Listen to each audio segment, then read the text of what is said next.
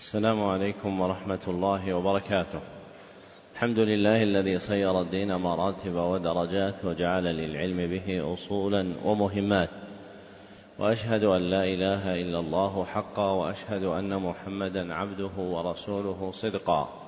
اللهم صل على محمد وعلى آل محمد كما صليت على إبراهيم وعلى آل إبراهيم إنك حميد مجيد اللهم بارك على محمد وعلى آل محمد كما باركت على إبراهيم وعلى آل إبراهيم إنك حميد مجيد. أما بعد فحدثني جماعة من الشيوخ وهو أول حديث سمعته منهم بإسناد كل إلى سفيان بن عيينة عن عمرو بن دينار عن أبي قابوس مولى عبد الله بن عمرو. عن عبد الله بن عمرو بن العاص رضي الله عنهما عن رسول الله صلى الله عليه وسلم أنه قال الراحمون يرحمهم الرحمن ارحموا من في الأرض يرحمكم من في السماء. ومن آكد الرحمة رحمة المعلمين بالمتعلمين في تلقينهم أحكام الدين وترقيتهم في منازل اليقين. ومن طرائق رحمتهم إيقافهم على مهمات العلم بإقراء اصول المتون وبيان مقاصدها الكلية ومعانيها الإجمالية.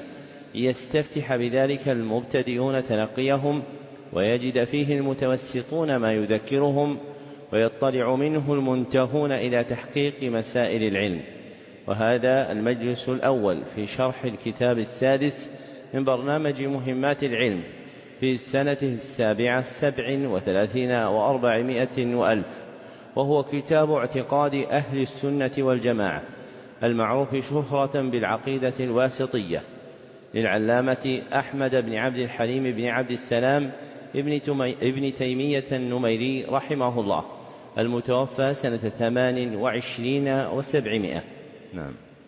بسم الله الرحمن الرحيم. الحمد لله رب العالمين وصلى الله وسلم وبارك على نبينا محمد وعلى آله وصحبه أجمعين. اللهم اغفر لنا ولشيخنا ولوالديه ولمشايخه وللمسلمين. قال شيخ الإسلام أحمد بن عبد الحليم بن عبد السلام بن تيمية رحمه الله تعالى في كتابه المسمى العقيدة الواسطية. بسم الله الرحمن الرحيم. الحمد لله الذي أرسل رسوله بالهدى ودين الحق ليظهره على الدين كله وكفى بالله شهيدا.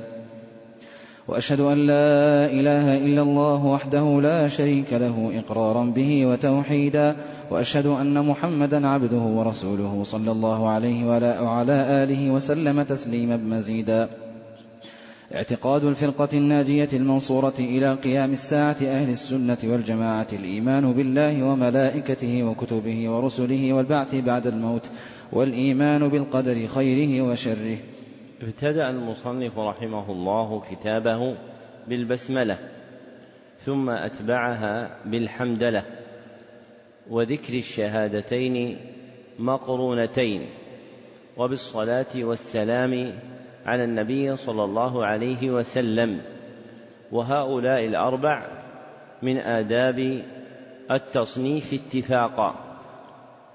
ثم شرع رحمه الله يذكر اعتقاد أهل السنة والجماعة وجماعه أصول الإيمان العظام وهي الإيمان بالله وملائكته وكتبه ورسله واليوم الآخر والقدر خيره وشره. وأشار إلى الخامس منها وهو الإيمان باليوم الآخر بقوله والبعث بعد الموت. وذكره في مفصل الاعتقاد فيما يستقبل باسمه المشهور اليوم الآخر. وعبر عنه هنا بالبعث بعد الموت لأنه من أجل مسائل اليوم الآخر فهو أول مشاهده وهو الذي كثر نكيره من المشركين الذين بعث فيهم الرسول صلى الله عليه وسلم. والاعتقاد الصحيح ما جاء في القرآن والسنة وأهله هم المتبعون للسنة المجتمعون عليها. ولأجل هذا سموا بأهل السنة والجماعة والرسالة المذكورة في ذكر عقيدتهم في أبواب الإيمان ومسائله. نعم. أحسن الله إليكم. قال رحمه الله ومن الإيمان بالله الإيمان بما وصف به نفسه في كتابه وبما وصفه به رسوله محمد صلى الله عليه وسلم من غير تحريف ولا تعطيل ومن غير تكييف ولا تمثيل بل يؤمنون بأن الله سبحانه وتعالى ليس كمثله شيء وهو السميع البصير. شرع المصنف رحمه الله يبين مفصل مجمل الاعتقاد المتعلق بأصول الإيمان مقدما ما تعلق بالإيمان بالله.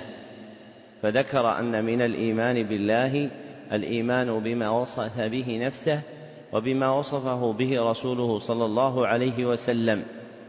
وهذا الإيمان مبني على أصلين منثورين في كلام المصنف. فالأصل الأول هو النفي وحقيقته نفي ما نفاه الله عن نفسه أو نفاه عنه رسوله صلى الله عليه وسلم. نفي ما نفاه الله عن نفسه أو نفاه عنه رسوله صلى الله عليه وسلم.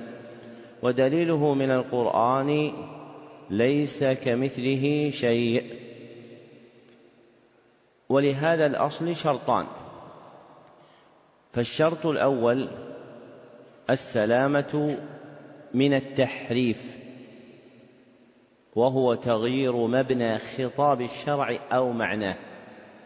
السلامة من التحريف وهو تغيير مبنى خطاب الشرع أو معناه.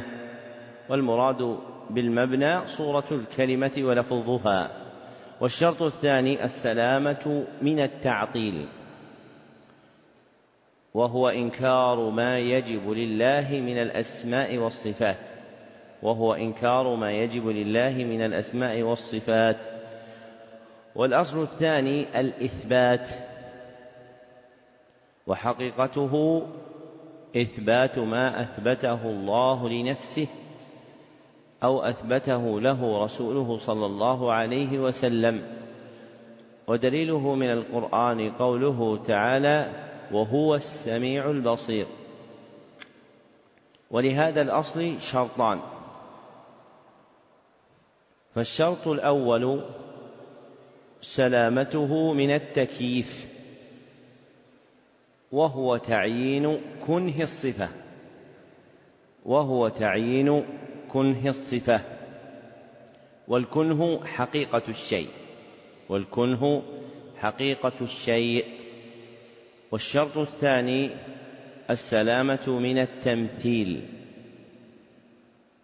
وهو تعيين كنه الصفة بذكر مماثل لها تعيين كنه الصفة بذكر مماثل لها. وجمع في الأصل الأول بين التحريف والتعطيل وفي الأصل الثاني بين التكييف والتمثيل لتلازمهما فإن التحريف يؤدي إلى التعطيل. فإن التحريف يؤدي إلى التعطيل والتكييف يؤدي إلى التمثيل. وعمدة هذا الباب هو الخبر بالوحي فهو موقوف على خبر الله أو خبر رسوله صلى الله عليه وسلم.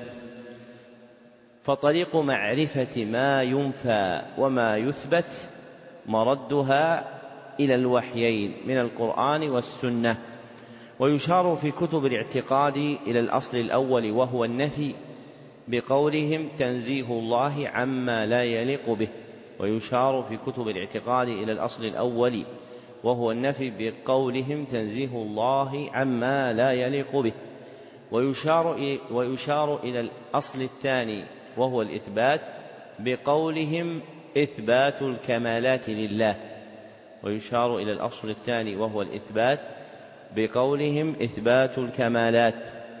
وهذان الأصلان متحققان في خطاب الشرع حقيقة ومعنى. وإن فقدا لفظا ومبنى فإنك لا تجد في خطاب الشرع ذكر النفي والإثبات لكنك تجد ما انتظم فيهما من حقيقة.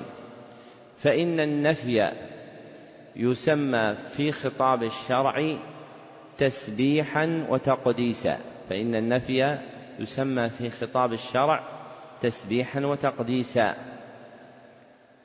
ويسمى الإثبات تحميدا. ويسمى الإثبات تحميدا. يعني الآن هذا الباب باب الصفات والأسماء الإلهية مبني على نفي وإثبات. فإذا رجعنا للبحث في الكتاب والسنة لا نجد هذا اللفظ لكن نجد معناه. فالمراد بالنفي هو تنزيه الله عما لا يليق هو موجود في التسبيح والتقديس والمراد بالإثبات وهو إثبات الكمالات موجود في التحميد. واضح؟ طيب لماذا عدل المتكلمون في العقائد عن جعل الأصل الأول هو التقديس والتسبيح والأصل الثاني هو التحميد مع أنهما كذلك؟ واضح؟ وعدل عن المعبر به في خطاب الشرع إلى الإثبات والنفي لأنه أبلغ في مراغمة المخالفين في هذا الباب. لأنه أبلغ في مراغمة المخالفين في هذا الباب. بإبطال الباطل وإحقاق الحق. بإبطال الباطل وإحقاق الحق. باستعمال الجاري في اصطلاحاتهم. باستعمال الجاري في اصطلاحاتهم. لأنه أبلغ في مراغمة المخالفين في هذا الباب بإبطال الباطل وإحقاق الحق باستعمال الجاري في اصطلاحاتهم. ويسع في مقام النقض ما لا يسع في مقام العرض. ويسع في مقام النقض ما لا يسع في مقام العرض. ما معنى هذه الجملة الأخيرة؟ أنه في مقام نقض مقالات المخالفين يسع استعمال ما هو بين عندهم ليحصل النقض على الوجه الأكمل. وأما في مقام العرض يعني بيان الحق فهذا لا يسع. مثل إيش؟ في هذا الباب بعينه. لا في هذا الباب كيف في مقام العرض ما يسع؟ أحسنت. أحسنت. في هداية العوام في باب الأسماء والصفات في تعظيم الله عز وجل. ما يخطب خطيب الجمعة عن الأسماء والصفات ويقول وهو يقوم على النفي والإثبات. لا يأتي بما في الكتاب والسنة. يقول وهذا الباب دائر على أمرين أحدهما تسبيح الله وتقديسه ويأتي بالآيات التي في تسبيح الله تعالى سبحان الله عما يشركون سبحانه وتعالى عما يقولون ثم يأتي في التحميد بالآيات التي في إثبات الكمالات لله في الحمد الحمد لله رب العالمين الحمد لله الذي أنزل على عبده الكتاب. وهذا من دقائق الفهم والعلم لا يكمل للعبد فهمه حتى يوغل فيه ويرى مقاماته في الشرع وفي تصرفات العلماء الراسخين. فليس كل شيء يكون بيان الحق به في كل مقام. فالنفي والإثبات في مقام والتسبيح والتحميد في مقام آخر. نعم. أحسن الله إليكم. قال رحمه الله فلا ينفون عنه ما وصف به نفسه ولا يحرفون الكلم عن مواضعه ولا يلحدون في أسماء الله تعالى وآياته ولا يكيفون ولا يمثلون صفاته بصفات خلقه لأنه سبحانه وتعالى لا سمي له ولا كفو له ولا ند له ولا يقاس بخلقه سبحانه وتعالى فإنه سبحانه أعلم بنفسه وبغيره وأصدق قيلا وأحسن حديثا من خلقه. ثم رسله صادقون مصدقون بخلاف الذين يقولون عليه ما لا يعلمون. ولهذا قال سبحانه وتعالى سبحان ربك رب العزة عما يصفون وسلام على المرسلين والحمد لله رب العالمين. فسبح نفسه عما وصفه به المخالفون للرسل وسلم على المرسلين لسلامة ما قالوه من النقص والعيب. وهو سبحانه قد جمع فيما وصف وسمى به نفسه بين النفي والإثبات. فلا عدول لأهل السنة والجماعة عما جاءت به المرسلون فإنه الصراط المستقيم صراط الذين أنعم الله عليهم من النبيين والصديقين والشهداء والصالحين. تقدم أن باب الصفات عند أهل السنة مبني على أصلين هما النفي والإثبات.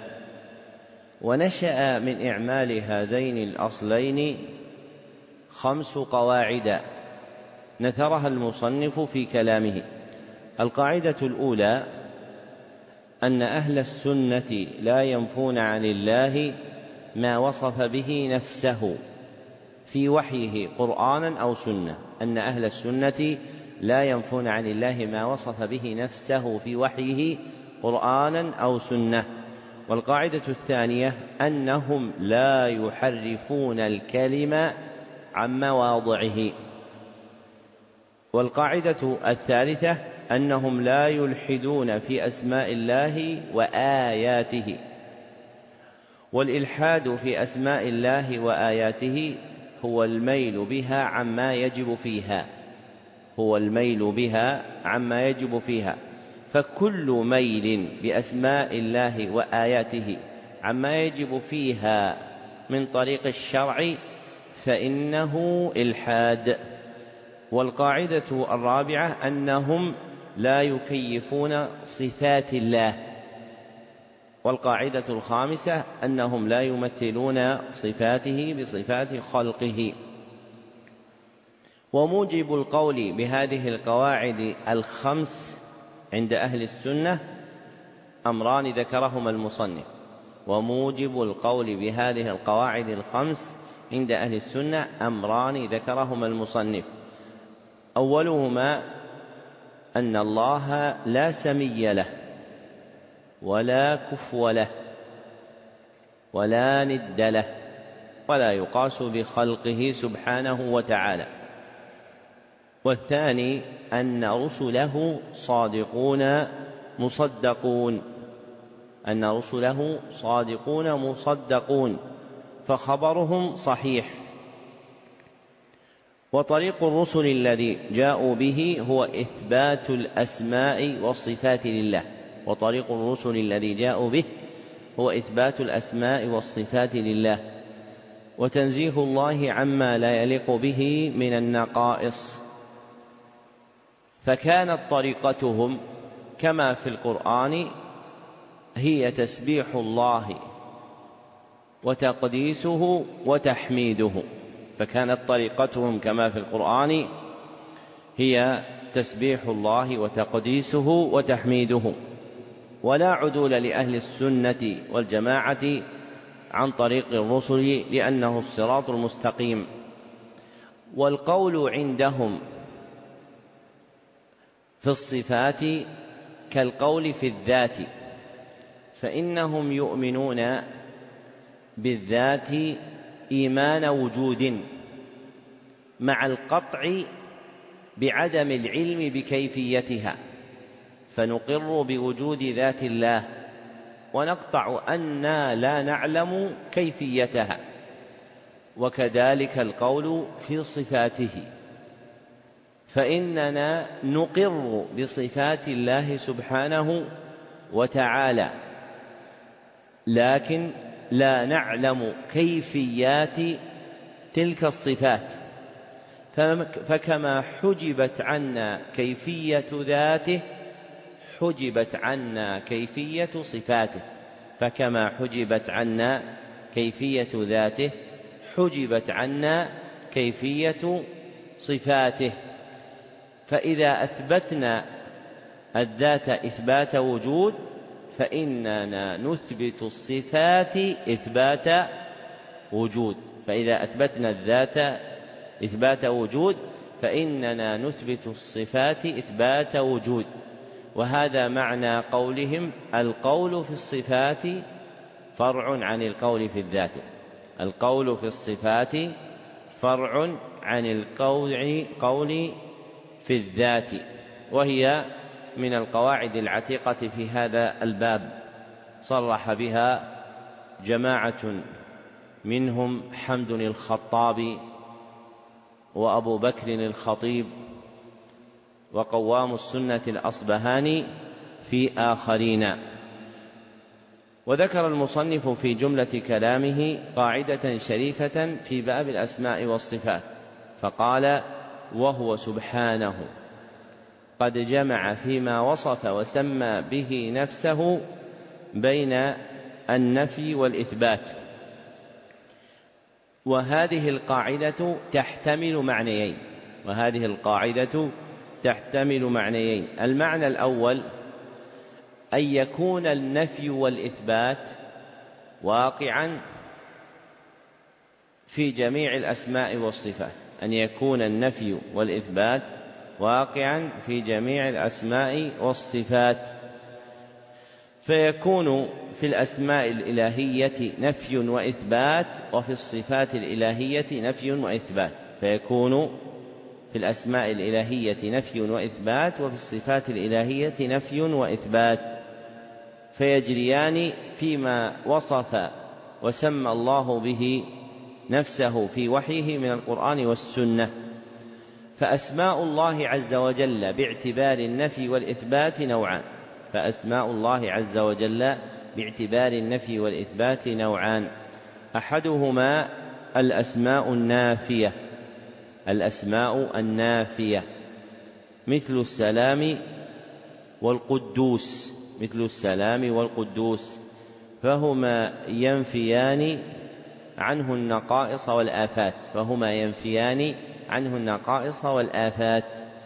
والثاني الأسماء المثبتة الأسماء المثبتة مثل الله والرحمن فهما يثبتان له الألوهية والرحمة فهما يثبتان له الألوهية والرحمة.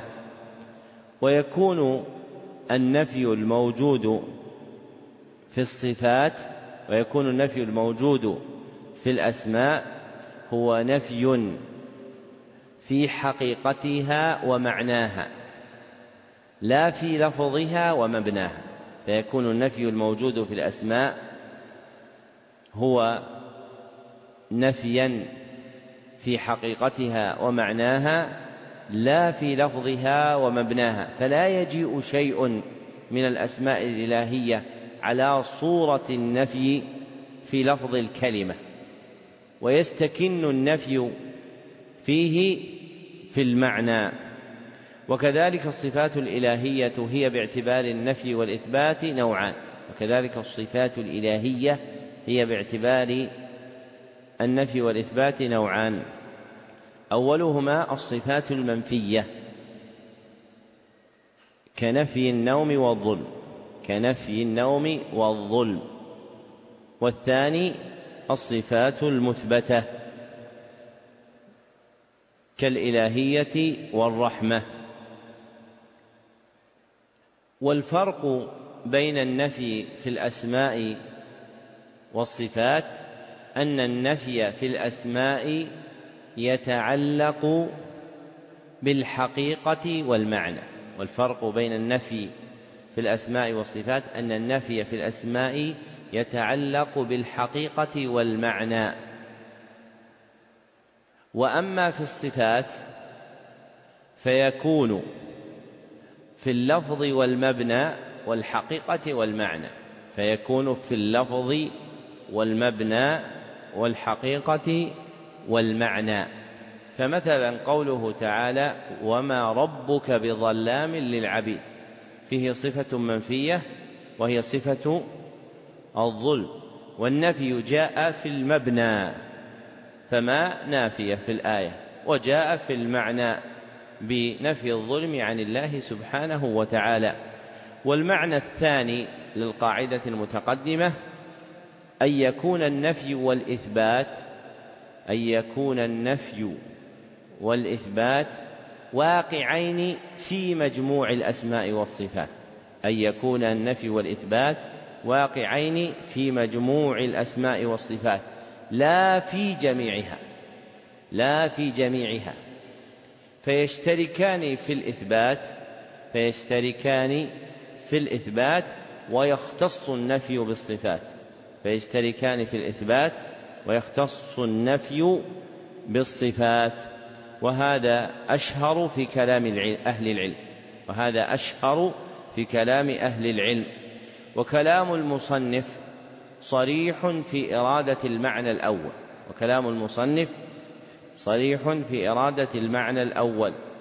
أن النفي يجري في الأسماء والصفات فإنه قال وهو سبحانه قد جمع فيما وصف وسمى به نفسه بين النفي والإثبات.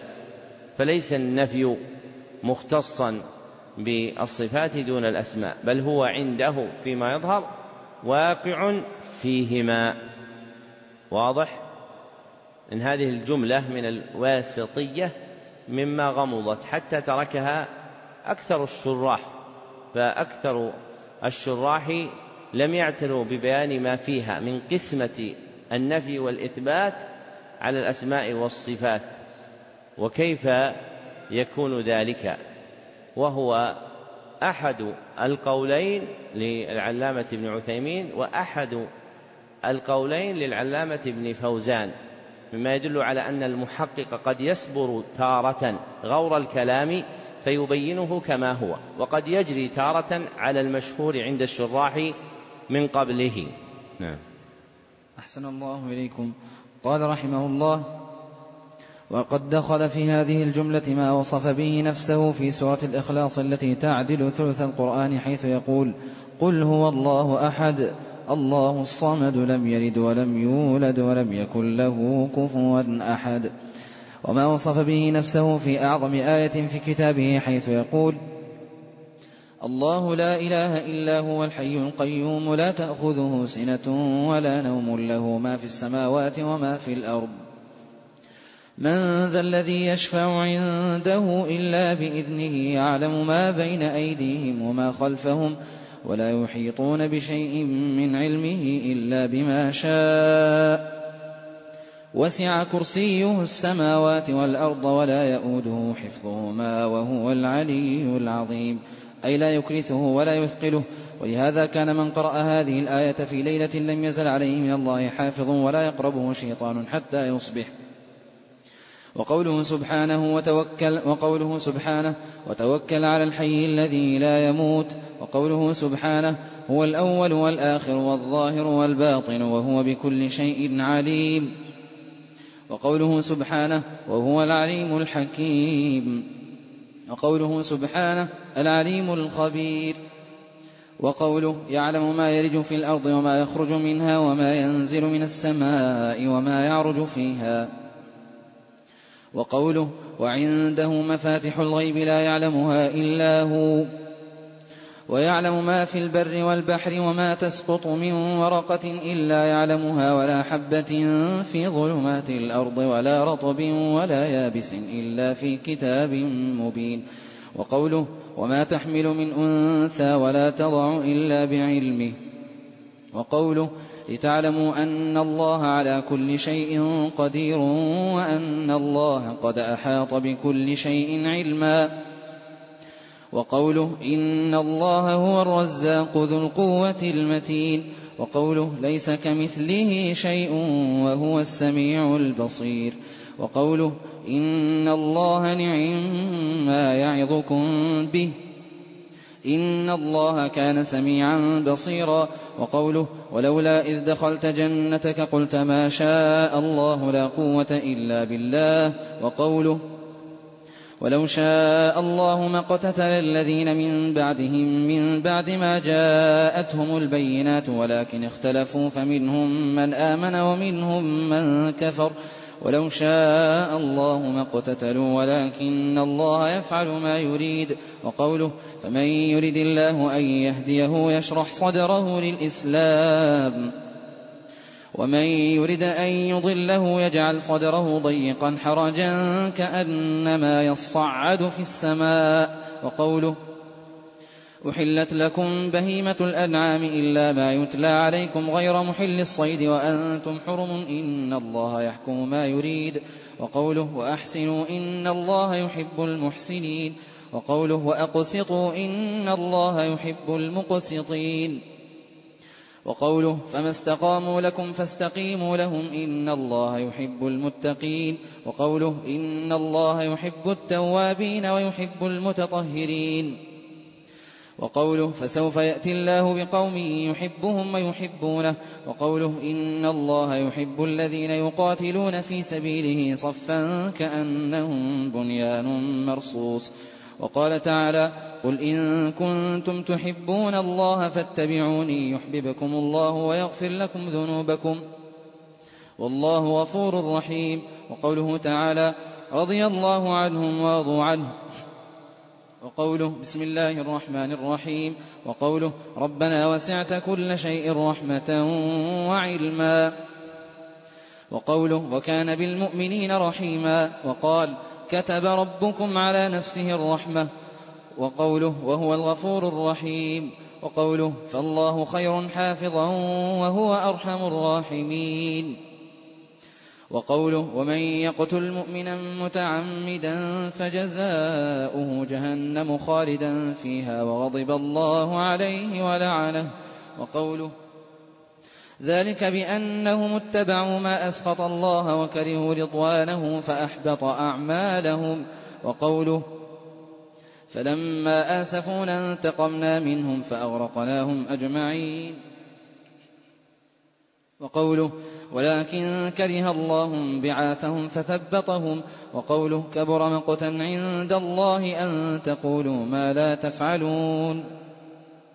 وقوله هل ينظرون إلا أن يأتيهم الله في ظلل من الغمام والملائكة وقضي الأمر وقوله هل ينظرون إلا أن تأتيهم الملائكة أو يأتي ربك أو يأتي بعض آيات ربك يوم يأتي بعض آيات ربك لا ينفع نفسا إيمانها وقوله كلا إذا دكت الأرض دكا دكا وجاء ربك والملك صفا صفا وقوله ويوم تشقق السماء بالغمام ونزل الملائكة تنزيلا وقوله ويبقى وجه ربك ذو الجلال والإكرام وقوله كل شيء هالك إلا وجهه وقوله ما منعك أن تسجد لما خلقت بيدي وقوله وقالت اليهود يد الله مغلولة غلت أيديهم ولعنوا بما قالوا.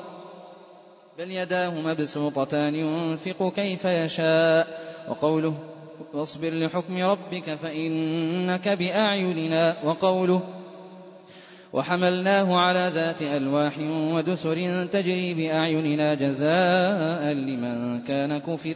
وقوله وألقيت عليك محبة مني.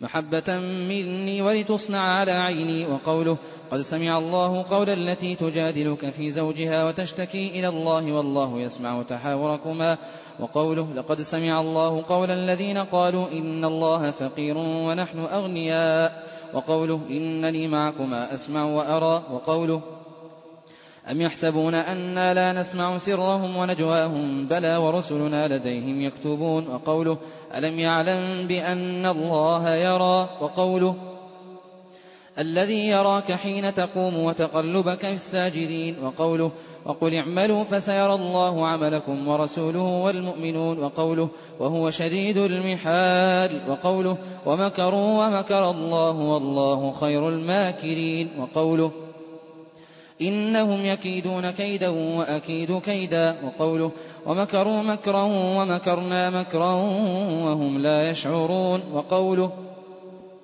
إن تبدوا خيرا أو تخفوه أو تعفوا عن سوء فإن الله كان عفوا قديرا وقوله وليعفوا وليصفحوا ألا تحبون أن يغفر الله لكم والله غفور رحيم وقوله ولله العزة ولرسوله وقوله فبعزتك لأغوينهم أجمعين وقوله تبارك اسم ربك ذي الجلال والإكرام وقوله فاعبده واصطبر لعبادته هل تعلم له سميا وقوله ولم يكن له كفوا أحد وقوله فلا تجعلوا لله أندادا وأنتم تعلمون وقوله ومن الناس من يتخذ من دون الله أندادا يحبونهم كحب الله وقوله وقل الحمد لله الذي لم يتخذ ولدا ولم يكن له شريك في الملك ولم يكن له ولي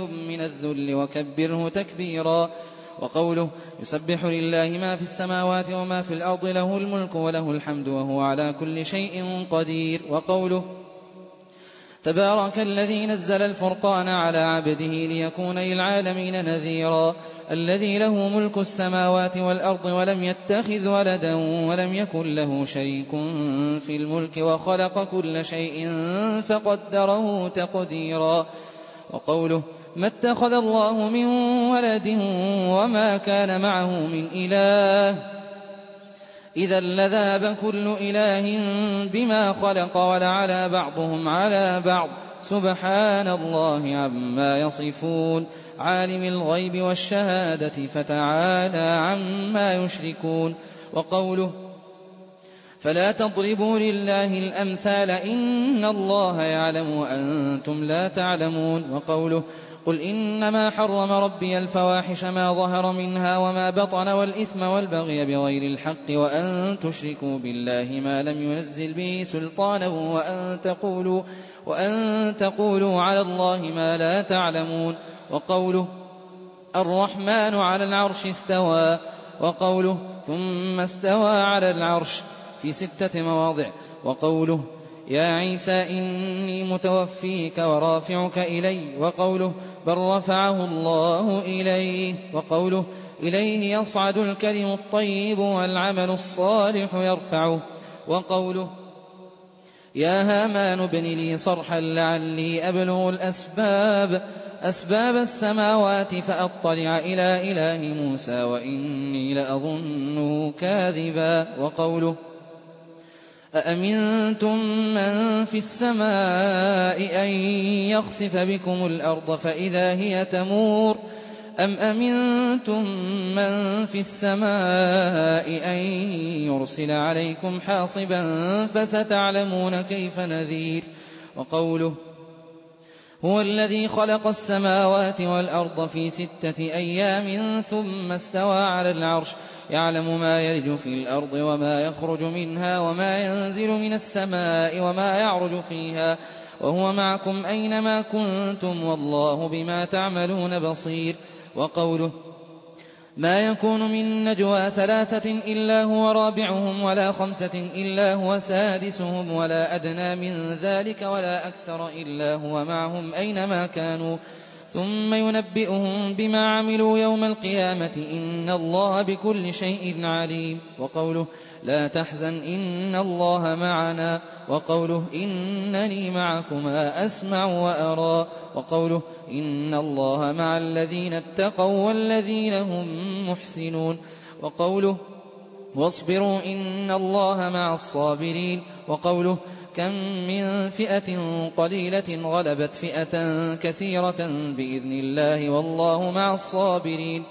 وقوله ومن أصدق من الله حديثا وقوله ومن أصدق من الله قيلا وقوله وإذ قال الله يا عيسى ابن مريم وقوله وتمت كلمة ربك صدقا وعدلا وقوله وكلم الله موسى تكليما. وقوله منهم من كلم الله ورفع بعضهم درجات وقوله ولما جاء موسى لميقاتنا وكلمه ربه وقوله وناديناه من جانب الطور الأيمن وقربناه نجيا وقوله وإذ نادى ربك موسى أن ائت القوم الظالمين وقوله وناداهما ربهما ألم أنهكما عن تلكما الشجرة وأقل لكما إن الشيطان لكما عدو مبين. وقوله تعالى ويوم يناديهم فيقول أين شركائي الذين كنتم تزعمون؟ وقوله تعالى ويوم يناديهم فيقول ماذا أجبتم المرسلين؟ وقوله وإن أحد من المشركين استجارك فأجره حتى يسمع كلام الله وقوله وقد كان فريق منهم يسمعون كلام الله ثم يحرفونه من بعد ما عقلوه وقوله تعالى يريدون أن يبدلوا كلام الله قل لن تتبعونا وقوله واتل ما أوحي إليك من كتاب ربك لا مبدل لكلماته وقوله إن هذا القرآن يقص على بني إسرائيل أكثر الذي هم فيه يختلفون. وقوله وهذا كتاب أنزلناه مبارك. وقوله لو أنزلنا هذا القرآن على جبل لرأيته خاشعا متصدعا من خشية الله. وقوله وإذا بدلنا آية مكان آية والله أعلم بما ينزل قالوا إنما أنت مفتر بل أكثرهم لا يعلمون قل نزله روح القدس من ربك بالحق ليثبت الذين آمنوا وهدى وبشرى للمسلمين ولقد نعلم أنهم يقولون إنما يعلمه بشر لسان الذي يلحدون إليه أعجمي وهذا لسان عربي مبين وقوله وجوه يومئذ ناظرة إلى ربها ناظرة وقوله على الأرائك ينظرون وقوله للذين أحسنوا الحسنى وزيادة وقوله لهم ما يشاءون فيها ولدينا مزيد وهذا الباب في كتاب الله كثير من تدبر القرآن من تدبر القرآن طالب الهدى منه تبين له طريق الحق. لما قرر المصنف رحمه الله قاعدة أهل السنة والجماعة في باب الأسماء والصفات ذكر آيات وأحاديث تدخل في الجملة المتقدمة وتتضمن طرفا حسنا منها وموجب اقتصاره على الآيات والأحاديث هو أن طريق العلم بأسماء الله وصفاته هو خبره سبحانه أو خبر رسوله صلى الله عليه وسلم. فلا سبيل إلى إثبات شيء في هذا الباب أو نفيه إلا بعلم من الوحي لأنه غيب مستتر عنا فلا نطلع عليه إلا بخبر الوحي من كلام الله أو كلام رسوله صلى الله عليه وسلم. وهذا معنى قولهم باب الأسماء والصفات توقيفي أي موقوف على ورود الدليل من القرآن والسنة. واستغنى المصنف رحمه الله بسياق الآيات والأحاديث إجمالا عن تفصيل ما فيها من المعاني. لظهور دلالاتها على المراد بما عرف من معاني كلام العرب فإن القرآن والسنة عربيان ومن قواعد العلم أن الشريعة كلها عربية. أطنب في بيان ذلك الشاطبي رحمه الله في الموافقات فمن قرأ هذه الآيات والأحاديث فمن قرأ هذه الآيات والأحاديث بلسان عربي فهم فهم ما فيها من المعاني. فإن اسم الله فيها يعرف بالتصريح به. فإن اسم الله فيها يعرف بالتصريح به.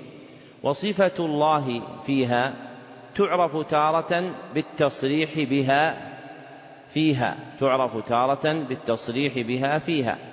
وتعرف تارة بذكر الاسم والفعل الدالين عليها. وتعرف تارة بالاسم والفعل الدالين عليها. فكل اسم من أسماء الله يدل على صفة أو أكثر.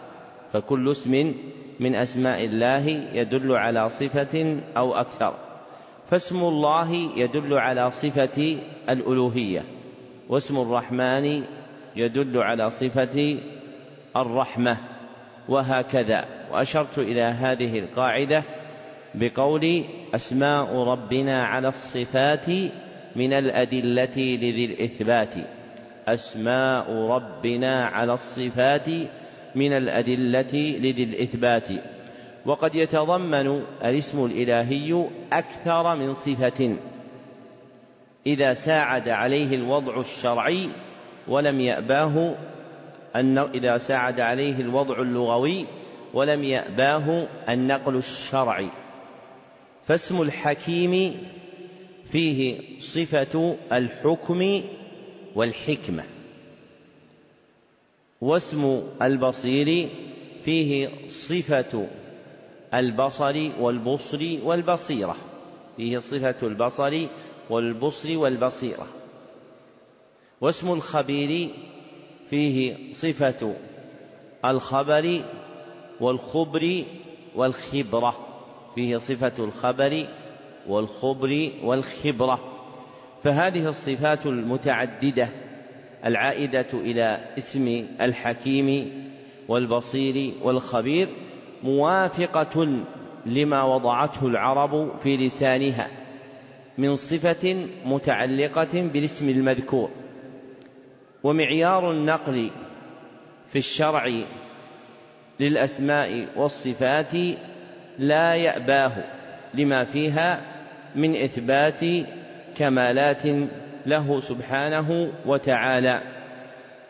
وكما تعرف الصفة بدليل الاسم فإنها تعرف أيضا بالفعل. فمن قواعد إثبات الصفات الإلهية مجيئها فعلا من أفعال الله. مجيئها فعلا من أفعال الله. ففعل الله صفة الله.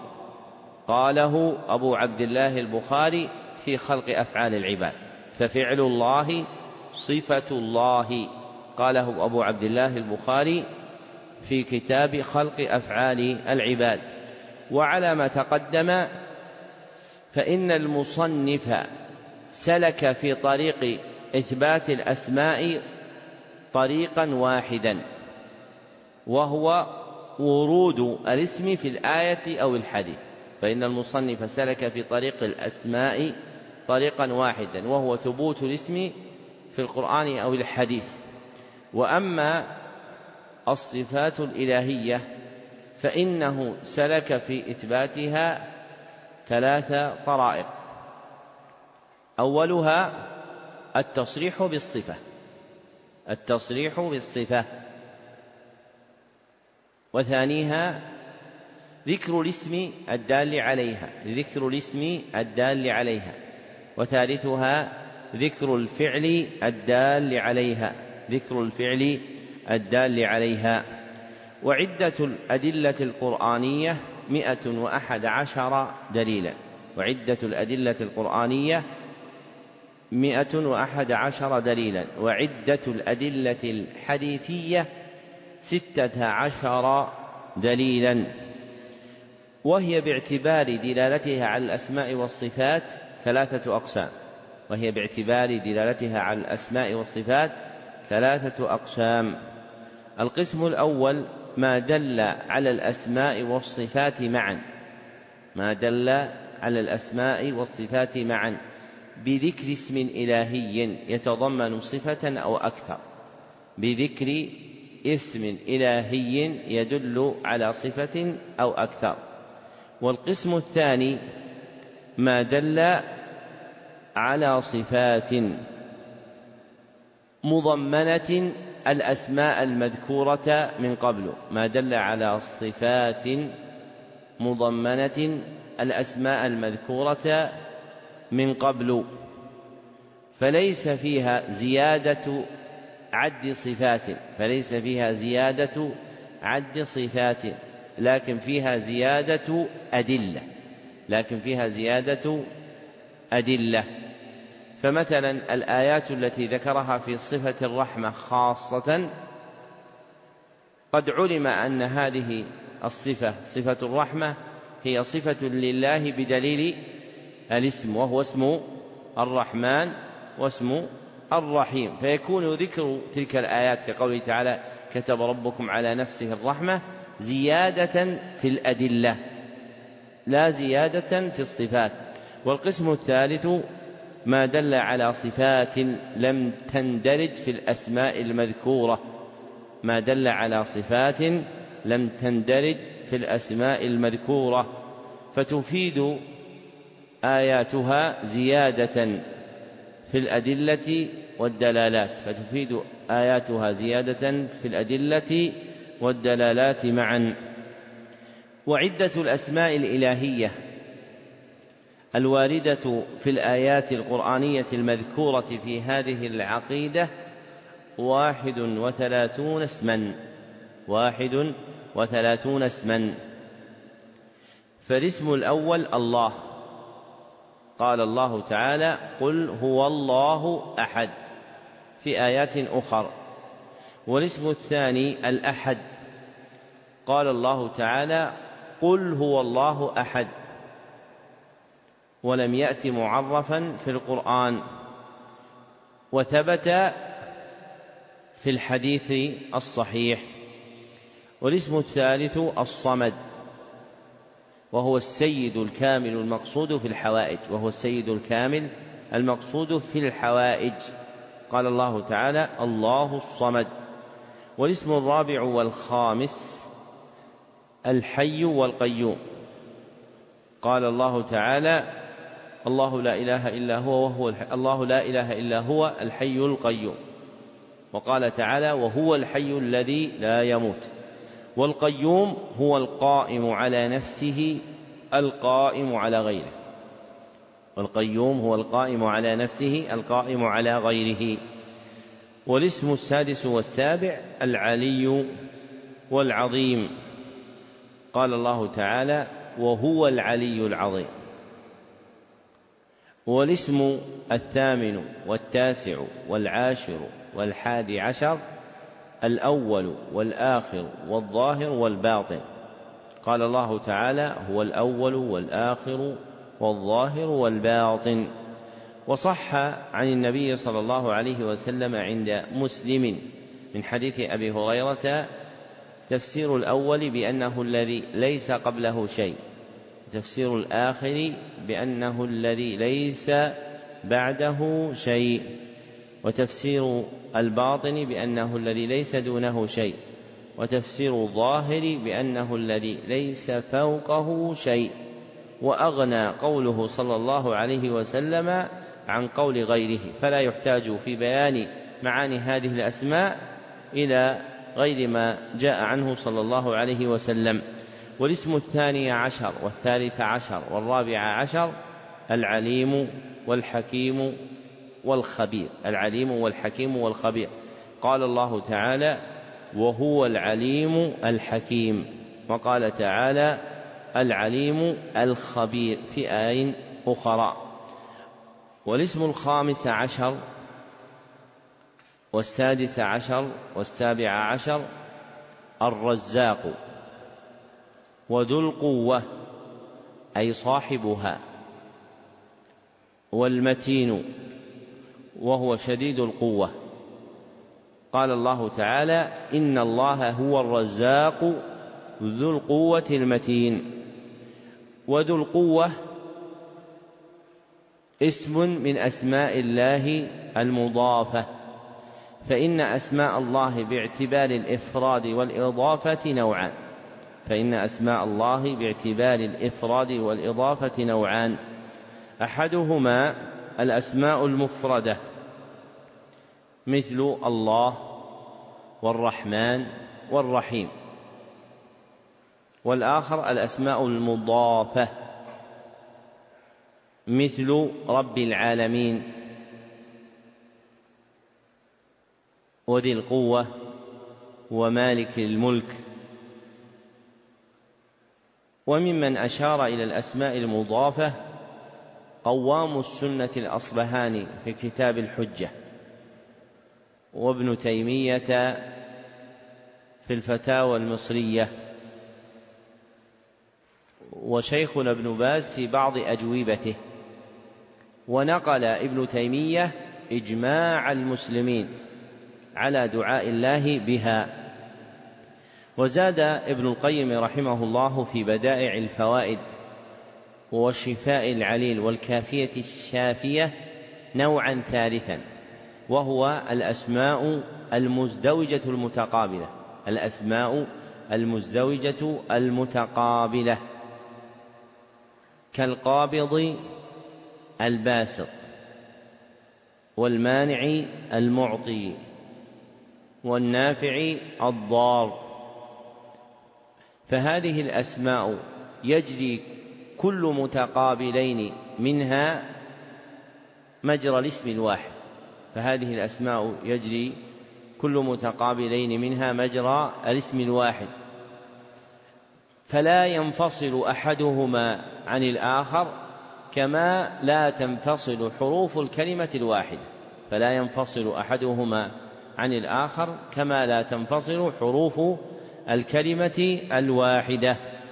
وليس في أدلة النقل ما يمكن الاستدلال به على هذا النوع سوى ما أخرجه أصحاب السنن إلا النسائي عن أنس رضي الله عنه أن النبي صلى الله عليه وسلم قال إن الله هو المسعر القابض الباسط الحديث. إن الله هو المسعر القابض الباسط وإسناده صحيح.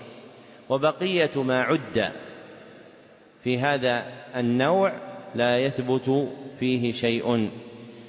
والاسم الثامن عشر والتاسع عشر السميع والبصير. قال الله تعالى وهو السميع البصير وقال إن الله كان سميعا بصيرا والاسم العشرون والحادي والعشرون والثاني والعشرون الغفور والرحمن والرحيم. قال الله تعالى وهو الغفور الرحيم وقال تعالى بسم الله الرحمن الرحيم في آي أخر والاسم الثالث والعشرون الرب. قال الله تعالى ربنا وسعت كل شيء رحمة وعلما في آي أخر. ولم يأتي هذا الاسم في القرآن معرفا بأل لكن ثبت في السنة الصحيحة. والاسم الرابع والعشرون والخامس والعشرون العفو والقدير. قال الله تعالى فإن الله كان عفوا قديرا. والاسم السادس والعشرون أرحم الراحمين. قال الله تعالى وهو أرحم الراحمين. والاسم السابع والعشرون خير الماكرين. قال الله تعالى والله خير الماكرين. والاسم الثامن والعشرون والتاسع والعشرون ذو الجلال وذو الإكرام. قال الله تعالى تبارك اسم ربك ذي الجلال والإكرام. والاسم الثلاثون والحادي والثلاثون عالم الغيب وعالم الشهادة. عالم الغيب وعالم الشهادة. قال الله تعالى عالم الغيب والشهادة. وهذه الأسماء الخمسة الأخيرة كلها من الأسماء الإلهية المضافة. وهذه الأسماء الإلهية الواحد والثلاثون تتضمن ثلاثا وثلاثين صفة من الصفات الإلهية. تتضمن ثلاثا وثلاثين صفة من الصفات الإلهية. هي الألوهية والأحدية والصمدية والحياة والقيومية والعلو والعظمة والآخرية والبطون والظهور والعلم والحكم والحكمة والخبر والخبر والخبرة والرزق بفتح الراء وكسرها أيضا والقوة والمتانة والسمع والبصر والبصر والبصيرة والمغفرة والرحمة والربوبية والعفو والقدرة والتقدير والمكر والجلال والكرم. وهذه الصفات مستفادة من الأسماء الإلهية المتقدمة على ما سلف بيانه من أن الاسم الإلهية يتضمن من أن الاسم الإلهية يتضمن صفة أو أكثر.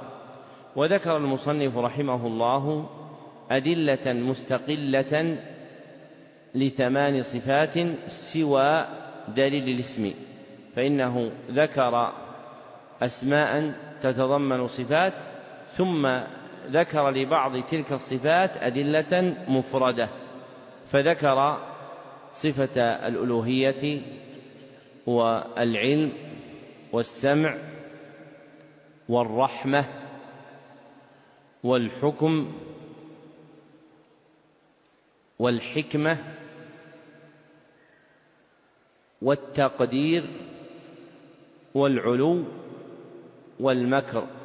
فهذه الصفات ذكر لها آيات مفردة. وذكر المصنف كما تقدم آيات تدل على صفات فقط دون أسماء زيادة على ما تقدم من الصفات المذكورة في الأسماء. منها ما هو مثبت ومنها ما هو منفي. ومن قواعد الأسماء والصفات عند أهل السنة في هذا الباب أن الأسماء الإلهية باعتبار النفي والإثبات نوعان. أن الأسماء الإلهية باعتبار النفي والإثبات نوعان. الأول صفات مثبتة صفات مثبتة وهي التي أثبت أثبتت لله عز وجل وهي التي أثبتت لله عز وجل. وتسمى الصفات الثبوتية والآخر صفات منفية وهي التي نفيت عن الله عز وجل وتسمى الصفات السلبية. وعدة الصفات الإلهية المثبتة الواردة في الآيات المذكورة سوى ما تقدم من الصفات الواردة في الأسماء اثنتان وستون صفة إلهية. تذكر الصفة تارة صريحة وتذكر تارة بالفعل الدال عليها كما تقدم تقريره. فالصفة الأولى الإذن. قال الله تعالى من ذا الذي يشفع عنده إلا بإذنه. والصفة الثانية الحفظ. قال الله تعالى فالله خير حافظا. وقال الله تعالى ولا يؤوده حفظهما أي لا يكرثه ولا يثقله. صح هذا عن ابن عباس رضي الله عنهما وصاحبه مجاهد بن جبر رحمه الله. فلا يهم الله حفظ السماوات والأرض لكمال قدرته. والصفة الثالثة والرابعة المشيئة والإرادة. قال الله تعالى ولا يحيطون بشيء من علمه إلا بما شاء وقال تعالى إن الله يحكم ما يريد في آي أخر والفرق بينهما أن الإرادة تتعلق بالأمر القدري الكوني والأمر الديني الشرعي. أن الإرادة تتعلق بالأمر القدري الكوني والأمر الديني الشرعي وتختص المشيئة بالأمر القدري الكوني وتختص المشيئة بالأمر القدري الكوني. والصفة الخامسة الإحاطة. قال الله تعالى وأن الله قد أحاط بكل شيء علما والصفة السادسة والسابعة والثامنة والتاسعة الهداية والشرح والإضلال والجعل. الهداية والشرح والإضلال والجعل. قال الله تعالى فمن يرد الله أن يهديه يشرح صدره للإسلام ومن يرد أن يضله يجعل صدره ضيقا حرجا. الآية والصفة العاشرة الوعظ. قال الله تعالى إن الله نعم ما يعظكم به. والصفة الحادية عشرة المحبة.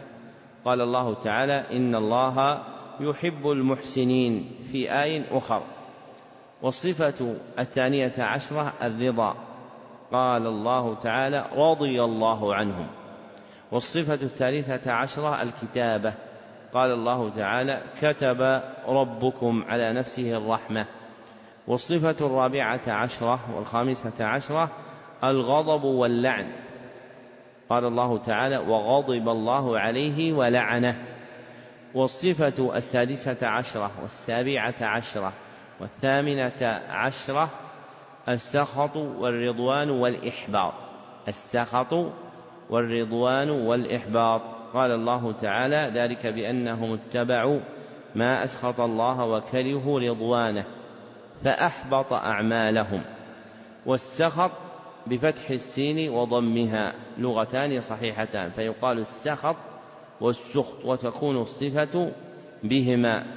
وكذلك الرضوان بكسر الراء وضمها. فيقال الرضوان والرضوان. والصفة التاسعة عشرة والعشرون والحادية والعشرون الأسف والانتقام والإغراق. الأسف والانتقام والإغراق. قال الله تعالى فلما آسفونا انتقمنا منهم فأغرقناهم أجمعين. فلما آسفونا انتقمنا منهم فأغرقناهم أجمعين. والأسف هو شدة الغضب. والأسف هو شدة الغضب.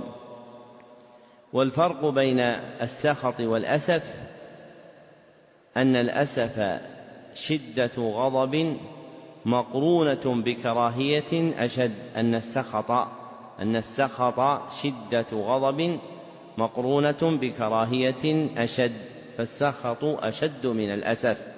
والصفة الثانية والعشرون والثالثة والعشرون الكراهة والتثبيط.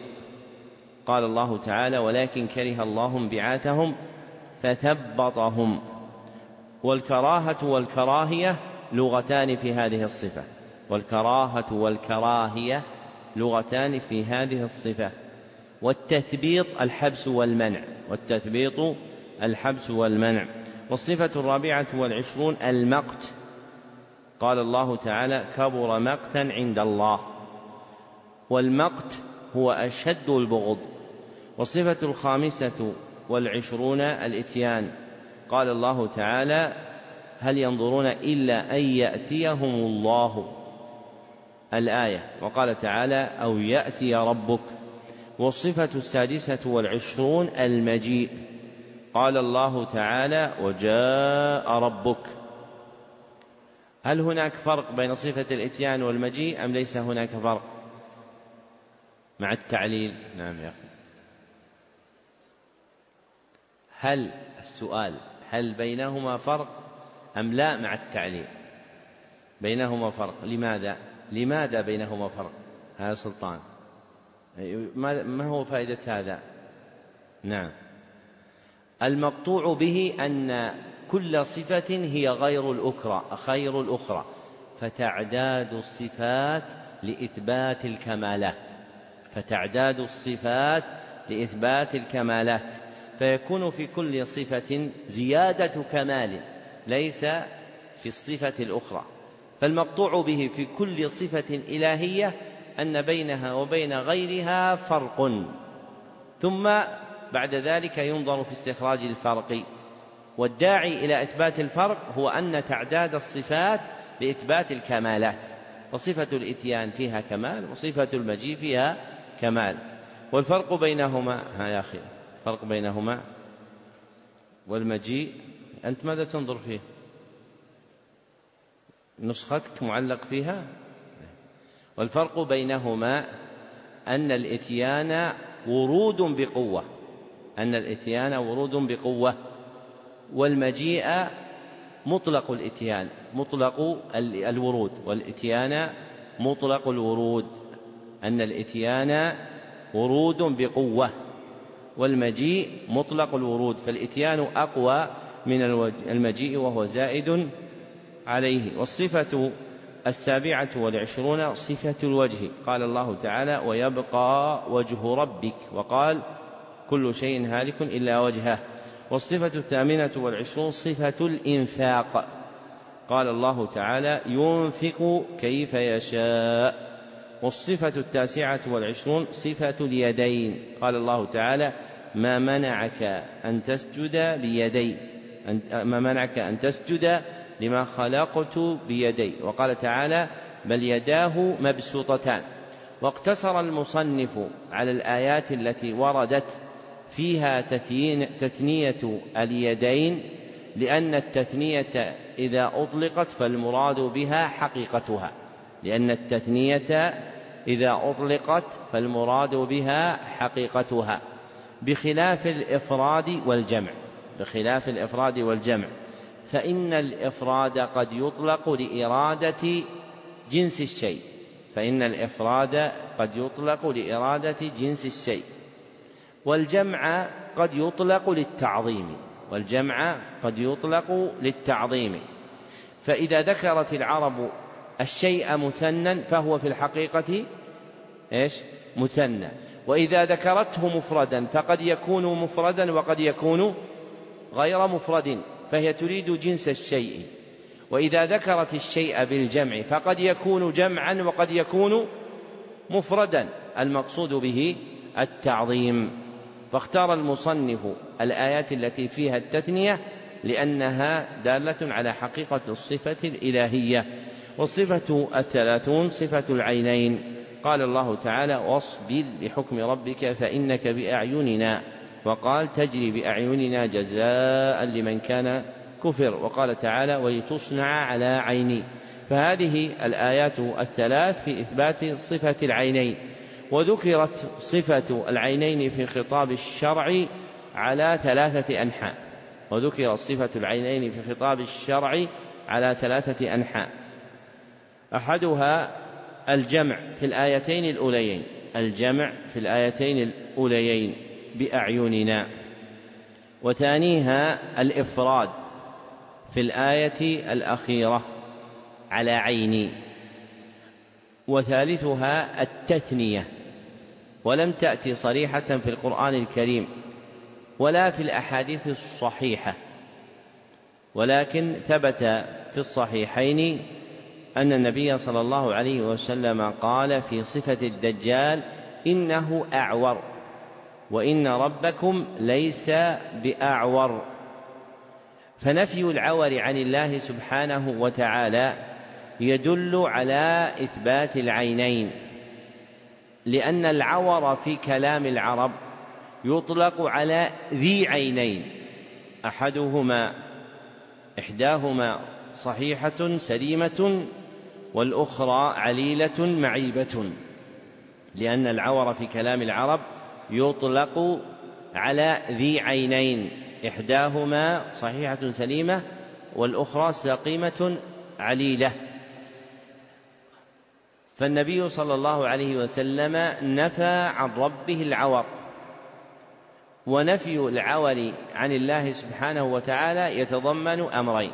ونفي العور عن الله سبحانه وتعالى يتضمن أمرين. أحدهما نفي نقص عين له وكمال أخرى. نفي نقص عين له وكمال أخرى. والآخر إثبات كمال عيني ربنا عز وجل. إثبات كمال عيني ربنا عز وجل. وإثبات العينين هو المعروف في كلام أهل السنة. ونقله أبو الحسن الأشعري في مقالات الإسلاميين عن أهل السنة. واستنباطه من هذا الحديث جرى عليه جماعة من الكبار كالدارمي وأحمد بن حنبل في آخرين. فإن قال أحدهم إن الاستدلال بهذا الحديث من قياس الخالق على المخلوق فما الجواب؟ وفي أول العقيدة ولا يقاس إيش؟ بخلقه. فالجواب نعم إيش؟ أحسنت أن هذا ليس من القياس بل هو من تفسير الكلام العربي بما يعرف من معانيه. أن هذا ليس من القياس بل هو من تفسير الكلام العربي بما يعرف من معانيه. فإذا سمعت رجلا من العرب يقول هذا أعور فإنك تفهم منه كم عينا له أن له عينين. فالعور لا تطلقه العرب على ذي عين واحدة ولا على ذي أعين وإنما تطلقه على ذي عينين. وتفهم منه ثانية أن إحدى العينين سليمة والأخرى معيبة. وقد نفى النبي صلى الله عليه وسلم عن ربه العور ففيه إثبات كمال عيني ربنا سبحانه وتعالى. والصفة الحادية والثلاثون ولذلك لغة العرب شديدة النفع في العلم. وفي باب الأسماء والصفات نشأ بعض الغلط عند المتأخرين للجهل بكلام العرب.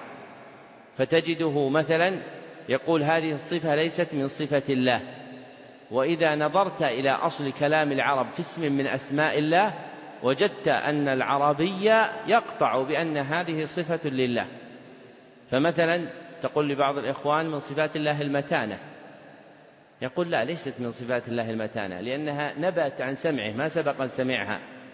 فإذا قلت له الله عز وجل قال إن الله هو الرزاق ذو القوة المتين فسمى نفسه المتين. وكل اسم من أسماء الله ففيه صفة ولغة العرب تدل على أن الصفة التي في اسم المتين المتانة.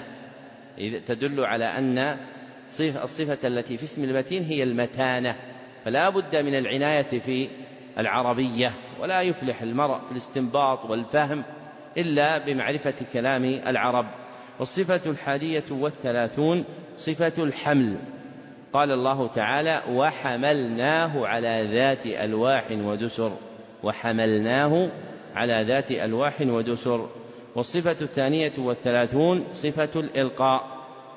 قال الله تعالى وألقيت عليك محبة مني. الصفة الماضية صفة الحمل كيف أخذت من الآية؟ وحملناه على ذات ألواح ودسر. من الفعل. والبخاري يقول قال وفعل الله صفة الله في خلق أفعال العباد وهو المعروف من طريقة المصنفين في الاعتقاد من القدامى كابن منده وقوام السنة في آخرين. والصفة الثالثة والثلاثون صفة الرؤية. قال الله تعالى إنني معكما أسمع وأرى. وقال ألم يعلم أن الله يرى في آيات أخر. والصفة الرابعة والثلاثون صفة المحال. قال الله تعالى وهو شديد المحال. والمحال الغلبة بمكر وكيد. الغلبة بمكر وكيد. والصفة الخامسة والثلاثون صفة الكيد. قال الله تعالى إنهم يكيدون كيدا وأكيد كيدا. وهاتان الصفتان الأخيرتان المحال والكيد. مع صفة المكر التي تقدمت يظهر كمالها بمقابلة أهلها. يظهر كمالها بمقابلة أهلها من أهل المكر والكيد والمحال. ومن ثم وقعت في خطاب الشرع مقيدة بمقابلها. والإثبات والتقييد وأسماء الله باعتبار وصفات الله باعتبار الإثبات والتقييد الإطلاق والتقييد نوعان. وصفات الله باعتبار الإطلاق والتقييد نوعان. أحدهما صفات مطلقة صفات مطلقة وهي الخالصة في الدلالة على الكمال الخالصة في الدلالة على الكمال كالعلم والقدرة والحياة. والآخر صفات مقيدة وهي التي تكون كمالا من وجه ونقصا من وجه وهي التي تكون كمالا من وجه ونقصا من وجه كالمكر والكيد والمحال كالمكر والكيد والمحال. ويظهر كمالها في مقابلة أهلها المستحقين للجزاء بمثلها. ويظهر كمالها في مقابلة أهلها المستحقين للجزاء بمثلها. والصفة السادسة والثلاثون صفة العزة. قال الله تعالى ولله العزة. والصفة السابعة والثلاثون صفة الحمد. قال الله تعالى له الملك وله الحمد. وقال الحمد لله رب العالمين. والصفة الثامنة والثلاثون الملك. قال الله تعالى له الملك. والصفة التاسعة والثلاثون والأربعون التبارك والإنزال. قال الله تعالى تبارك الذي نزل الفرقان. وقال وهذا كتاب أنزلناه مبارك. والصفة الحادية والثلاثون الحادية والأربعون والثانية والأربعون الجلال والإكرام. قال الله تعالى تبارك اسم ربك ذي الجلال والإكرام. والجلال هو غاية العظمة. والصفة الثالثة والأربعون صفة الخلق. قال الله تعالى وخلق كل شيء في آي أخر. والصفة الرابعة والأربعون صفة التحريم. قال الله تعالى قل إنما حرم ربي الآية. والصفة الخامسة والأربعون صفة الاستواء. قال الله تعالى الرحمن على العرش استوى. وقال ثم استوى على العرش في ستة مواضع من القرآن. ووقع تكرارها في هذه المواضع الستة لأمرين. ووضع ووقع تكرارها في هذه المواضع الستة لأمرين. أحدهما تأكيد ثبوت الصفة الإلهية. تأكيد ثبوت الصفة الإلهية. فما أعيد ذكره مرة بعد مرة يعسر نفيه. والآخر منع إرادة المجاز. منع إرادة المجاز والصفة السادسة والأربعون صفة التوقي صفة التوفي. قال الله تعالى يا عيسى إني متوفيك. صفة التوفي. قال الله تعالى يا عيسى إني متوفيك. والصفة السادسة والأربعون صفة الرفع. قال الله تعالى يا عيسى إني متوفيك ورافعك إلي وقال بل رفعه الله إليه. في آيات أخر. والصفة الثامنة والأربعون صفة المعية قال الله تعالى وهو معكم أينما كنتم وقال إن الله معنا في آي أخر. والصفة التاسعة والأربعون والخمسون صفة الخسف والإرسال. صفة الخسف والإرسال. قال الله تعالى أأمنتم من في السماء أن يخسف بكم الأرض؟ ثم قال أم أمنتم من في السماء أن يرسل عليكم حاصبا؟ والصفة الحادية والخمسون صفة الإنباء. قال الله تعالى ثم ينبئهم بما عملوا. والصفة الثانية والخمسون صفة الصدق. قال الله تعالى ومن أصدق من الله قيلا وقال ومن أصدق من الله حديثا. والصفة الثالثة والخمسون صفة الحديث. قال الله تعالى ومن أصدق من الله حديثا. والصفة الرابعة والخمسون والخامسة والخمسون صفة القيل والقول. صفة القيل والقول. قال الله تعالى ومن أصدق من الله قيلا وقال وإذ قال الله يا عيسى ابن مريم والصفة السادسة والخمسون صفة الكلام. قال الله تعالى وتمت كلمة ربك صدقا وعدلا وقال وكلم الله موسى تكريما في آي أخر ذكرها المصنف. ومن كلام الله بل هو أفضله القرآن الكريم الذي نزل به جبريل مباركا وهدى وبشرى للمسلمين وذكر المصنف الآيات فيه التي ترجع إلى صفة الكلام. والصفة السادسة السابعة والخمسون والثامنة والخمسون صفة التقريب والمناجاة. صفة التقريب والمناجاة. قال الله تعالى وقربناه نجيا. والصفة التاسعة والخمسون صفة النداء. قال الله تعالى وناديناه من جانب الطول الأيمن. الآية والصفة الستون صفة التبديل قال الله تعالى وإذا بدلنا آية مكان آية والصفة الحادية والستون صفة التثبيت. قال الله تعالى ليثبت الذين آمنوا ليثبت الذين آمنوا وهدى وبشرى للمسلمين. والصفة الثانية والستون صفة التجلي. قال الله تعالى وجوه يومئذ ناظرة وجوه يومئذ ناظرة إلى ربها ناظرة. وقال تعالى على الأرائك ينظرون. وقال تعالى للذين أحسنوا الحسنى وزيادة. وقال تعالى ولدينا مزيد. فهؤلاء الآيات ساقهن المصنف لإثبات صفة التجلي ولم يذكرهن هنا لإثبات رؤية المؤمنين ربهم ولم يذكرهن هنا لإثبات رؤية المؤمنين ربهم لأمرين. أحدهما أن الكلام في سياق صفات الخالق أن الكلام في سياق صفات الخالق. ورؤية المؤمنين ربهم في الآخرة صفة للمخلوق ورؤية المؤمنين ربهم في الآخرة صفة للمخلوق. فالمقصود هنا إثبات صفة للخالق لا إثبات صفة للمخلوق. والآخر أن المصنف سيذكر هذا الأصل العظيم فيما يستقبل أن المصنف سيذكر هذا الأصل العظيم فيما يستقبل. أما الصفات المنفية الواردة في الآيات التي ذكرها المصنف فعدتها ثلاث عشرة صفة إلهية. فالصفة الأولى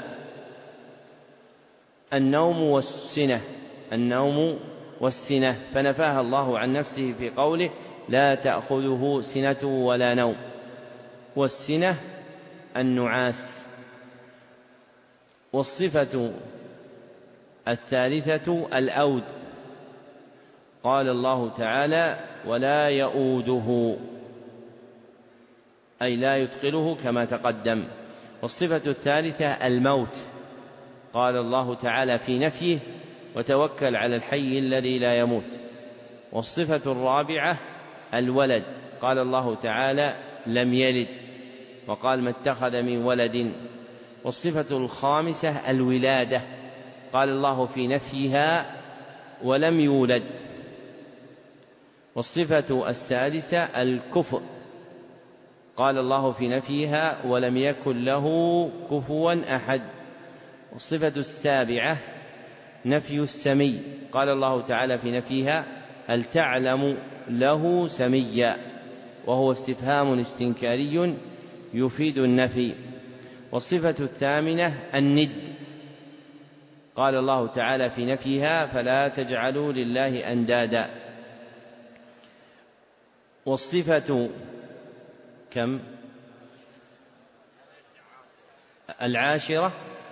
العاشرة أظن والصفة العاشرة والحادية عشرة الشريك والولي. الشريك والولي. قال الله تعالى ولم يكن له شريك في الملك ولم يكن له ولي من الذل والولي المنفي عن الله هو الولي الناصر. والولي المنفي عن الله هو الولي الناصر. والمثبت له هو الولي المنصور. في قوله تعالى ألا إن أولياء الله لا خوف عليهم ولا هم يحزنون والصفة الثانية عشرة الإله معه الإله معه. قال الله في نفيها وما كان معه من إله وما كان معه من إله. والصفة الثالثة عشرة المثل. قال الله في نفيها ليس كمثله شيء. وقال فلا تضربوا لله الأمثال. وختم المصنف رحمه الله تعالى تقرير الصفات المنفية بقوله تعالى قل إنما حرم ربي الفواحش ما ظهر منها وما بطن إلى قوله تعالى وأن تقولوا على الله ما لا تعلمون فختم به للرد على طائفتين قالتا على الله بلا علم فختم به للرد على طائفتين قالتا على الله بلا علم أولاهما المشبهة الذين وقعوا في الشرك فشبهوا الله بخلقه. المشبهة الذين وقعوا في الشرك فشبهوا الله بخلقه. والثانية المعطلة الذين نفوا عن الله صفات كماله. الذين نفوا عن الله صفات كماله. ولما فرغ المصنف من سياق الآيات المختارة في هذا الباب بين أنه في كتاب الله كثير وأن من طلب الهدى منه تبين له طريق الحق لأن القرآن أنزل لهداية الخلق. فمن التمس منه الهدى هداه الله والشأن في صدق العبد في سؤاله الله أن يهديه. فمن صدق الله صدقه الله. نعم. أحسن الله إليكم. قال رحمه الله ثم سنة رسول الله صلى الله عليه وسلم تفسر القرآن وتبينه وتدل عليه وتعبر عنه. وما وصف الرسول به ربه من الأحاديث الصحاح التي تلقاها أهل المعرفة أهل المعرفة بالقبول وجب الإيمان بها. كذلك مثل قوله صلى الله عليه وسلم ينزل ربنا إلى سماء الدنيا كل ليلة حين يبقى ثلث الليل الآخر فيقول من يدعوني فأستجيب له من يسألني فأعطيه من يستغفرني فأغفر له. متفق عليه. وقوله صلى الله عليه وسلم لله أشد فرحا بتوبة عبده من أحدكم براحلته. الحديث متفق عليه. وقوله صلى الله عليه وسلم يضحك الله إلى رجلين يقتل أحدهما الآخر يدخلان الجنة متفق عليه. وقوله عجب ربنا من قنوط عباده وقرب غيره ينظر إليكم أزلين قانطين فيظل ينظر إليكم يضحك ويعلم أن فرجكم قريب. حديث حسن. وقوله صلى الله عليه وسلم لا تزال جهنم يلقى فيها وتقول هل من مزيد؟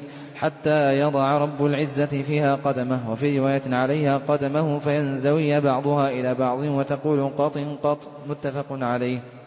وقوله يقول الله عز وجل لآدم عليه السلام يا آدم فيقول لبيك وسعديك فينادي بصوت إن الله يأمرك أن تخرج من ذريتك بعثا إلى النار متفق عليه. وقوله ما من أحد إلا سيكلمه ربه ليس بينه وبينه حاجب ولا ترجمان. وقوله في رقية المريض ربنا الله الذي في السماء تقدس اسمك أمرك في السماء والأرض كما رحمتك في السماء اجعل رحمتك في الأرض. اغفر لنا حوبنا وخطايانا أنت رب الطيبين. أنزل رحمة من رحمتك وشفاء من شفائك على هذا الوجع فيبرأ. رواه أبو داود. وقوله ألا تأمنوني وأنا أمين من في السماء رواه البخاري وغيره. وقوله والعرش فوق ذلك والله فوق عرشه وهو يعلم ما أنتم عليه رواه أبو داود والترمذي وغيرهما. وقوله الجارية أين الله؟ قالت في السماء. قال من أنا؟ قالت أنت رسول الله. قال أعتقها فإنها مؤمنة رواه مسلم. وقوله صلى الله عليه وسلم أفضل الإيمان أن تعلم أن الله معك حيثما كنت حديث حسن. وقوله إذا قام أحدكم إلى الصلاة فإن الله قبل وجهه فلا يبصقن قبل وجهه ولا عن يمينه ولكن عن يساره أو تحت قدمه متفق عليه. وقوله صلى الله عليه وسلم اللهم رب السماوات السبع ورب الأرض ورب العرش العظيم ربنا ورب كل شيء فالق الحب والنوى. ونزل التوراة والإنجيل والفرقان. أعوذ بك من شر كل دابة أنت آخذ بناصيتها. أنت الأول فليس قبلك شيء وأنت الآخر فليس بعدك شيء وأنت الظاهر فليس فوقك شيء وأنت الباطن فليس دونك شيء. اقض عني الدين وأغنني من الفقر. رواه مسلم. وقوله لما رفع أصحابه, أصحابه أصواتهم بالذكر أيها الناس اربعوا على أنفسكم فإنكم لا تدعون أصم ولا غائبا. إنما تدعون سميعا قريبا. إن الذين تدعونه أقرب إلى أحدكم من عنق راحلته. متفق عليه. وقوله إنكم سترون ربكم كما ترون القمر ليلة البدر. لا تضامون في رؤيته فإن استطعتم ألا تغلبوا على صلاة قبل طلوع الشمس وصلاة قبل غروبها فافعلوا متفق عليه. إلى أمثال هذه الأحاديث التي يخبر فيها رسول الله صلى الله عليه وسلم عن ربه بما يخبر به. فإن الفرقة الناجية أهل السنة والجماعة يؤمنون بذلك كما يؤمنون بما أخبر الله به في كتابه من غير تحريف ولا تعطيل. ومن غير تكييف ولا تمثيل بل هم الوسط في فرق الأمة كما أن الأمة هي الوسط في الأمم. وهذا آخر هذا المجلس ونستكمل بقيته بعد صلاة المغرب بإذن الله والحمد لله رب العالمين.